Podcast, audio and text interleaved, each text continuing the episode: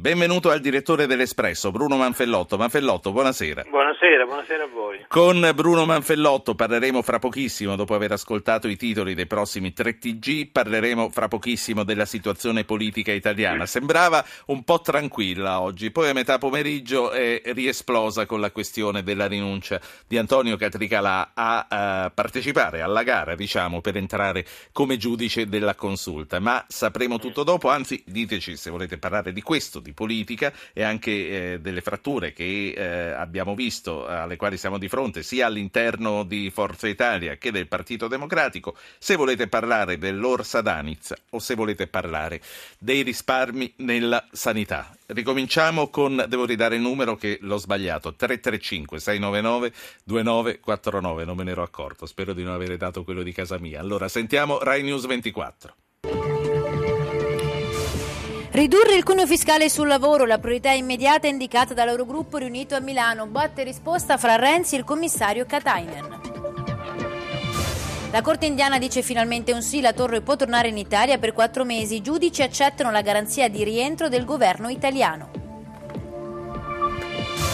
Dopo la fumata nera di ieri, Catricalà annuncia il ritiro della sua candidatura alla consulta e il Parlamento superi l'impasse, pesano le divisioni in casa Forza Italia. L'Unione Europea colpisce duro con le sanzioni e Putin ammonisce, così la pace non dura, il rublo tocca i minimi storici. Pistorius è colpevole di omicidio colposo della fidanzata Riva Stenkamp. I giudici credono alla negligenza e il 13 ottobre si saprà l'entità della pena. Arrestati in Pakistan i militanti islamici che due anni fa cercarono di uccidere Malala, lei si salvò e diventò un simbolo. Sette capodogli arenati in una spiaggia a Vasto, tre non Siamo ce l'hanno ora fatta. al TG5.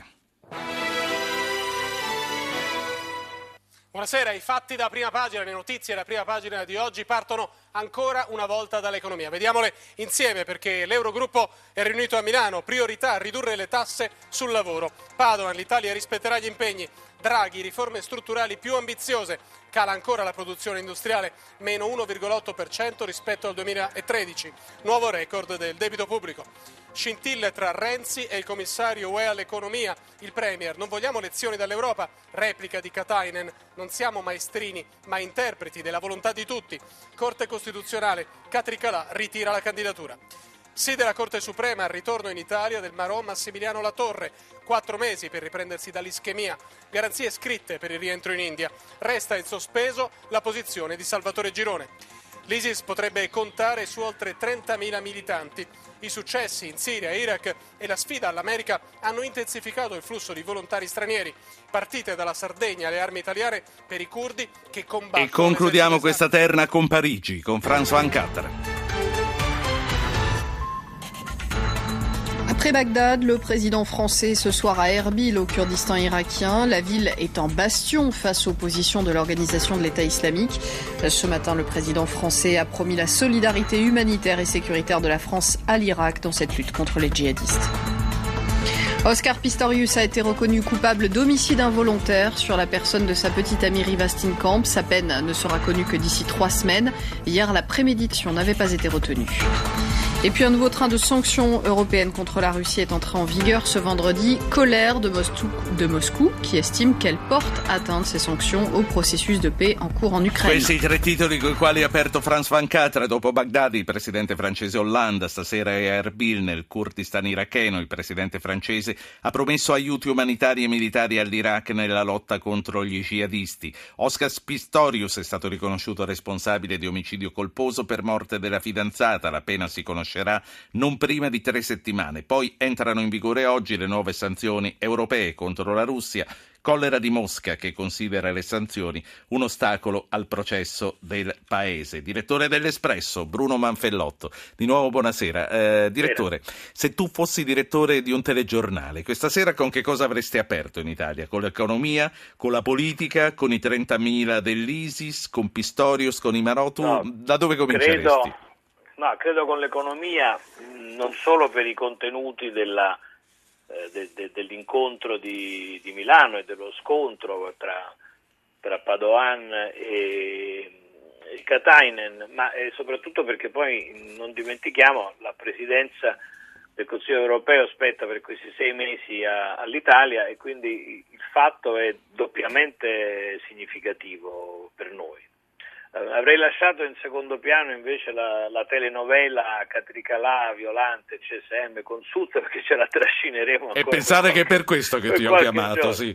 No, eh... no, ma per carità ne parliamo, però per dire eh, come si dice, insomma, i, i, telegiornali e i giornali si fanno poi sulla notizia certo. più fresca e poi dopo si torna Senti, ma e poi, e poi, arriviamo alla politica. Ho sentito che poi di economia e di lavoro avete parlato finora, sì. mi pare di e in modo anche direi abbastanza completo e interessante, sì. ma volevo Beh. così, solo una battuta. Per due sere nei titoli dei telegiornali italiani c'è stata l'orsa d'Anizza, un eccesso sì. di illuminazione secondo te, direttore?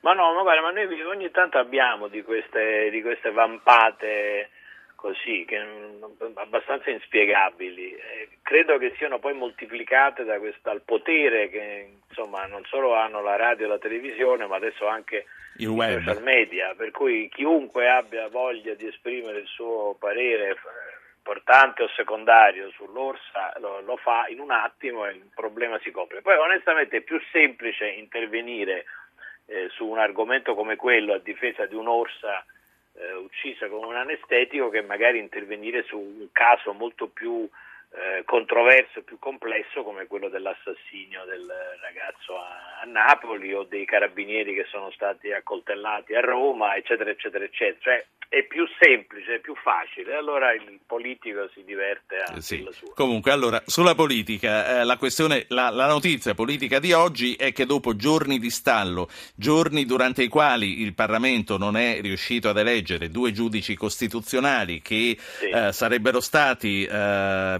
Violante portato dal Partito Democratico e Catricalà portato da Forza Italia, eh, sì. anche ieri sera non ci sono riusciti, occorre una maggioranza qualificata e soprattutto Catricalà era ben lontano nella raccolta dei voti l'ex sì. sottosegretario ha detto basta, uh, fate sì. voi, spero che questo uh, contribuisca anche a sbloccare questa situazione. Come la leggi? Soprattutto in vista anche di quello che sta succedendo dentro a Forza Italia e certo. dentro al Partito Democratico. Ma intanto c'è un punto di, di partenza dal quale, del quale bisogna prendere atto, cioè che dieci votazioni a scrutinio segreto, aggiungo, perché è lì che poi si manifestano le divisioni e le rotture, non riescono al Parlamento e alla maggioranza, non sono sufficienti al Parlamento e alla maggioranza per un atto dovuto, come quello della nomina di due eh, giudici costituzionali. C'è tutta la grande crisi del PD e di Forza Italia su questo punto eh, ricordiamo che nel caso del PD sono ricomparsi ancora una volta 110 voti contrari, questo numero in qualche modo che abbiamo già visto nel caso di Prodi, ma dall'altra parte diciamo, dello schieramento eh, del PD torna continuamente, cioè sono partiti che quando vengono lasciati nel segreto dell'urna eh, fanno di tutto per far vedere che, che, sono forti e non accettano i diktat che sono stati concordati o sarebbero stati concordati tra Renzi e Berlusconi la eh, decisione di Catricalà rende evidente l'impossibilità di procedere con questi, con questi nomi, almeno finora, perché nella notte non si trovi poi, poi, un accordo che però mi pare molto difficile, anche sul nome di, di Violante.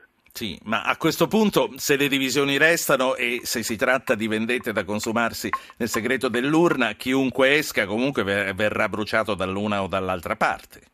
Beh, insomma, l'abbiamo visto già una volta con, appunto, con, le, con la Presidenza per, della Repubblica. Con la Presidenza della Repubblica, cosa, altrettanto, cosa molto più importante ma altrettanto significativa. E eh, ripeto questa cosa perché secondo me tutti questi eh, giochi non sono solo eh, vendette personali e atti di forza, ma sullo sfondo hanno anche la questione del Quirinale. Poi noi non ne parliamo mai, però a un certo punto bisognerà tornare eh, con questo Parlamento a votare il prossimo Presidente della Repubblica, quando Napolitano, come ha detto, a un certo punto chiuderà la sua, la sua esperienza. E, e quando, toccherà, quando toccherà al Parlamento andare a scegliere quella quella persona e quel nome e quello che abbiamo visto in queste ore è soltanto un assaggio di quello che poi Direttore, ho, vedremo. Ho due ascoltatori che vogliono parlarci di politica con noi. Li sentiamo, sì. sentiamo la pubblicità, poi rispondiamo e ti saluto. Antonio da Siena e Gianni da Torino. Antonio, buonasera.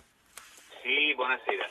Ma eh, secondo me la confusione che c'è in questo momento ci sono un paio di ragioni. Uno è che Renzi non ha la forza in Parlamento perché non sono i suoi uomini, così come per esempio ce l'ha in, in Europa e l'ha dimostrato e l'altro è che il Movimento 5 Stelle continua a non servire, nel senso che prima non si è messo d'accordo con Bersani, poi non si è messo d'accordo con Renzi. Però la rosa l'avevano firmata l'altra sera, avevano accettata la rosa di candidature, mi sembra. Ora Ma magari è, Manfellotto è più preciso, sì. Gioco parti di nessuno che poi vuole accettare le responsabilità, perché sì l'occasione che ha avuto il Movimento 5 Stelle è incredibile, poteva cambiare la storia dell'Italia, prima con Bersani ma con Renzi soprattutto, altro che il patto con Berlusconi, poteva venire fuori un patto per rinnovare l'Italia completamente, quindi devono certo. mangiare le mani. Certo. Antonio, grazie per questa considerazione. Sentiamo Gianni che chiama da Torino. Sì, buonasera. A lei. Sono Gianni da Torino. Innanzitutto buona serata a lei e ai suoi ospiti. I complimenti per la trasmissione. Va bene, le abbiamo esaurite tutte. Vada con la questione. la mia considerazione riguardava appunto la spending review che ho l'impressione che visto che diversi governi, perché non si sta parlando di spending review, di dimensionamento della spesa ultimamente, ma ormai sono anni che se ne parla con le diverse tipologie di governo, sia di centro che di centrodestra e centrosinistra, ma ho l'impressione che poi i risultati, visto che i risultati sono così mediocri, probabilmente non c'è una specifica volontà politica per ridimensionare queste, questi sì. ministeri, quindi le spese relative perché non posso pensare che in tutti questi anni non si sia trovato una strada sì. efficace per ridimensionare queste spese. Secondo lei nessuno in realtà lo vuole fare. Allora, eh, grazie anche a lei Gianni. Due questioni allora, direttore Manfellotto. Antonio eh, che dice a differenza dell'Europa Renzi in Parlamento non ha i suoi e se ne sta accorgendo. E poi Gianni che dice qui c'è tutta una muina, fanno finta di fare ma dalla, dall'altra parte non interessa a nessuno farlo nonostante i soldi spesi per Cottarelli. Ma, eh, su, sulla prima sì, eh, certo, è, è, un dato di fatto reale, però bisogna anche dire che si esprime di più nelle questioni che sono più di, più di potere politico, perché per tutta una serie di altre misure o riforme che sono state varate nelle settimane scorse, e nei mesi scorsi poi questa maggioranza è stata abbastanza compatta sì. e quando si va proprio sul terreno della politica politicante, come si diceva una volta, che riemergono tutte le differenze, i gruppi, le correnti, gli annunci, gli avvertimenti per il futuro, eccetera. Quindi credo che su questo versante sarà ancora molto complicato. Le spese le vogliono tagliare davvero o no? Ma è molto difficile tagliare le spese. L'idea, l'idea, di Renzi di affidare ai singoli ministeri l'indicazione di dove tagliare significa non, non combinare niente, perché naturalmente significa dire a, a ciascuno eh, tagliati da solo, che, che, è un controsenso. Purtroppo lì le due, le due manovre dovrebbero andare insieme, una quella fiscale sul lavoro e l'altra quella dei tagli delle spese, che è l'argomento sul quale tutti i governi finora sono, sono, caduti. Continuiamo a sperare che lui ce la faccia, ma la vedo sì. molto complicata. Direttore, grazie. Bruno Manfellotto, voi, buonasera, direttore dell'Espresso.